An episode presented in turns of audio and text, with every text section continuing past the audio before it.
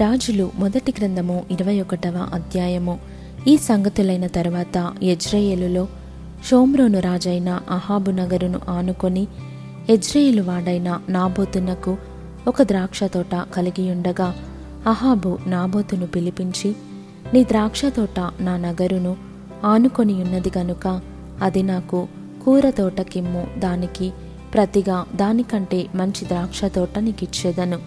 లేదా నీకు అనుకూలమైన ఎడల దానిని క్రయమునకిమ్మని అడిగెను.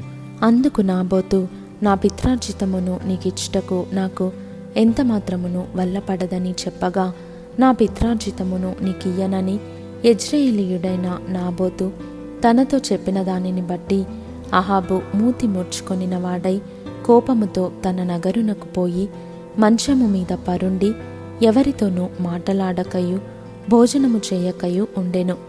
అంతటా అతని భార్య అయిన యజబేలు వచ్చి నీవు మూతి ముడుచుకొనిన వాడవై భోజనము చేయక ఉండెదవేమని అతని నడుగగా అతడు ఆమెతో ఇట్లనెను నీ ద్రాక్ష తోటను క్రయమునకు నాకిమ్ము లేక నీకు అనుకూలమైన ఎడల దానికి మారుగా మరి ఒక ద్రాక్ష తోట నీకిచ్చేదనని యజ్రయేలీయుడైన నాబోతుతో నేను చెప్పగా అతడు నా ద్రాక్ష తోట నీకియ్యననెను.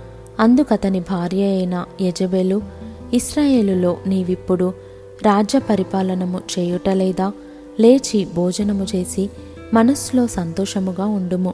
నేనే యజ్రయేలీయుడైన నాబోతు ద్రాక్ష తోట నీకిప్పించేదనని అతనితో చెప్పి అహాబు పేరట తాకీదు వ్రాయించి అతని ముద్రతో ముద్రించి ఆ తాకీదును నాబోతు నివాసము చేయుచున్న పట్టణపు పెద్దలకును సామంతులకును పంపెను.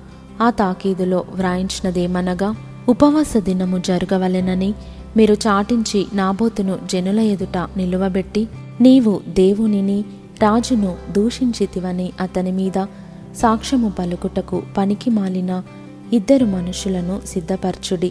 తీర్పు అయిన మీదట అతని బయటికి తీసుకొని పోయి రాళ్ళతో చావగొట్టుడి. అతని పట్టణపు పెద్దలను పట్టణమందు నివసించు సామంతులను యజబేలు తమకు పంపిన తాకీదు ప్రకారముగా జరిగించిరి. ఎట్లనగా వారు ఉపవాస దినము చాటించి నాబోతును జనుల ఎదుట నిలవబెట్టిరి. అప్పుడు పనికి మాలిన ఇద్దరు మనుషులు సమాజంలో ప్రవేశించి అతని ఎదుట కూర్చుండి నాబోతు దేవునిని రాజును దూషించనని జనుల సమక్షమున నాబోతు మీద సాక్ష్యము పలుకగా వారు పట్టణము బయటికి అతనిని తీసుకొని పోయి రాళ్ళతో చావగొట్టిరి. నాబోతు రాతి దెబ్బల చేత మరణమాయనని వారు యజబేలునకు వర్తమానము పంపగా నాబోతు రాతి దెబ్బల చేత మరణమాయనని యజబేలు విని నాబోతు సజీవుడు కాడు అతడు చనిపోయెను గనుక నీవు లేచి యజ్రేయేలీయుడైన నాబోతు క్రయమునకు నీకియ్యనొల్లకపోయినా అతని ద్రాక్ష తోటను స్వాధీనపరచుకొనుమని అహాబుతో చెప్పెను. నాబోతు చనిపోయానని అహాబు విని లేచి యజ్రేలీయుడైన నాబోతు ద్రాక్ష తోటను స్వాధీనపరచుకొనబోయెను. అప్పుడు యహోవాకు తిష్బియుడైన ఏలియాకు ప్రత్యక్షమై ఈలాగు సెలవిచ్చెను. నీవు లేచి షోమ్రోనులోనున్న ఇస్రాయేలు రాజైన ఆహాబును ఎదుర్కొనుటకు బయలుదేరుము. అతడు నాబోతు యొక్క ద్రాక్ష తోటలో ఉన్నాడు. అతడు దానిని స్వాధీనపరచుకొనబోయెను. నీవు అతని చూచి ఈలాగు ప్రకటించుము.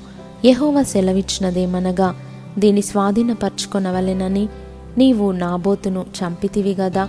యహోవ సెలవిచ్చినదేమనగా ఏ స్థలమందు కుక్కలు నాబోతు రక్తమును నాకెనో ఆ స్థలమందే కుక్కలు నీ రక్తమును నిజముగా నాకునని అతనితో చెప్పెను.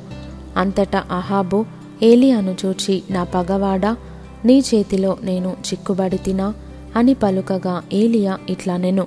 యహోవ దృష్టికి కీడు చేయుటకు నిన్ను నీవే అమ్ముకొని ఉన్నావు గనుక నా చేతిలో నీవు చిక్కితివి. అందుకు యహోవా ఈలాగు సెలవిచ్చెను. నేను నీ మీదికి అపాయము రప్పించేదను. నీ సంతతి వారిని నాశము చేతును. అల్పులేమి ఘనులేమి ఇస్రాయేలు వారిలో అహాబు పక్షమున ఎవరునూ లేకుండా పురుషులనందరినీ నిర్మూలము చేతును. ఇస్రాయేలు వారు పాపము చేయుటకు నీవు కారకుడవై నాకు కోపము పుట్టించితివి గనుక నెబాతు కుమారుడైన ఎరబాము కుటుంబమునకును అహియ కుమారుడైన బయేషా కుటుంబమునకును నేను చేసినట్లు నీ కుటుంబమునకు చేయుదునని యహోవా సెలవిచ్చుచున్నాడు. మరియు యజబెలును గూర్చి యహోవా సెలవిచ్చినదేమనగా యజ్రయేలు ప్రాకారమునొద్ద కుక్కలు యజబెలును తినివేయును. పట్టణమందు చచ్చు అహాబు సంబంధికులను కుక్కలు తినివేయును. బయటి భూములలో చచ్చువారిని ఆకాశ పక్షులు తినివేయును అని చెప్పెను. తన భార్య అయిన యజబెలు ప్రేరేపణ చేత యహోవా దృష్టికి కీడు చేయ తను తాను అమ్ముకొనిన అహాబు వంటివాడు ఎవ్వడునూ లేడు. ఇస్రాయేలీయుల ఎదుట నిలవకుండా యహోవా వెళ్ళగొట్టిన అమోరియుల ఆచార రీతిగా విగ్రహములను పెట్టుకొని అతడు బహుహేయముగా ప్రవర్తించెను. అహాబు ఆ మాటలు విని తన వస్త్రములను చింపుకొని గోనెపట్ట కట్టుకొని ఉపవాసముండి గోనెపట్ట మీద పరుండి వ్యాకులపడుచుండగా యెహోవా వాక్కు తిష్బియుడైన ఏలియాకు ప్రత్యక్షమై ఈలాగు సెలవిచ్చెను. అహాబు నాకు భయపడి వినయముగా ప్రవర్తించుట చూచితివా? నాకు భయపడి అతడు వినయముగా ప్రవర్తించుట చేత ఆ అపాయము అతని కాలమునందు సంభవింపకుండా ఆపి అతని కుమారుని కాలమునందు అతని కుటుంబీకుల మీదికి నేను దాన్ని రప్పించెదను.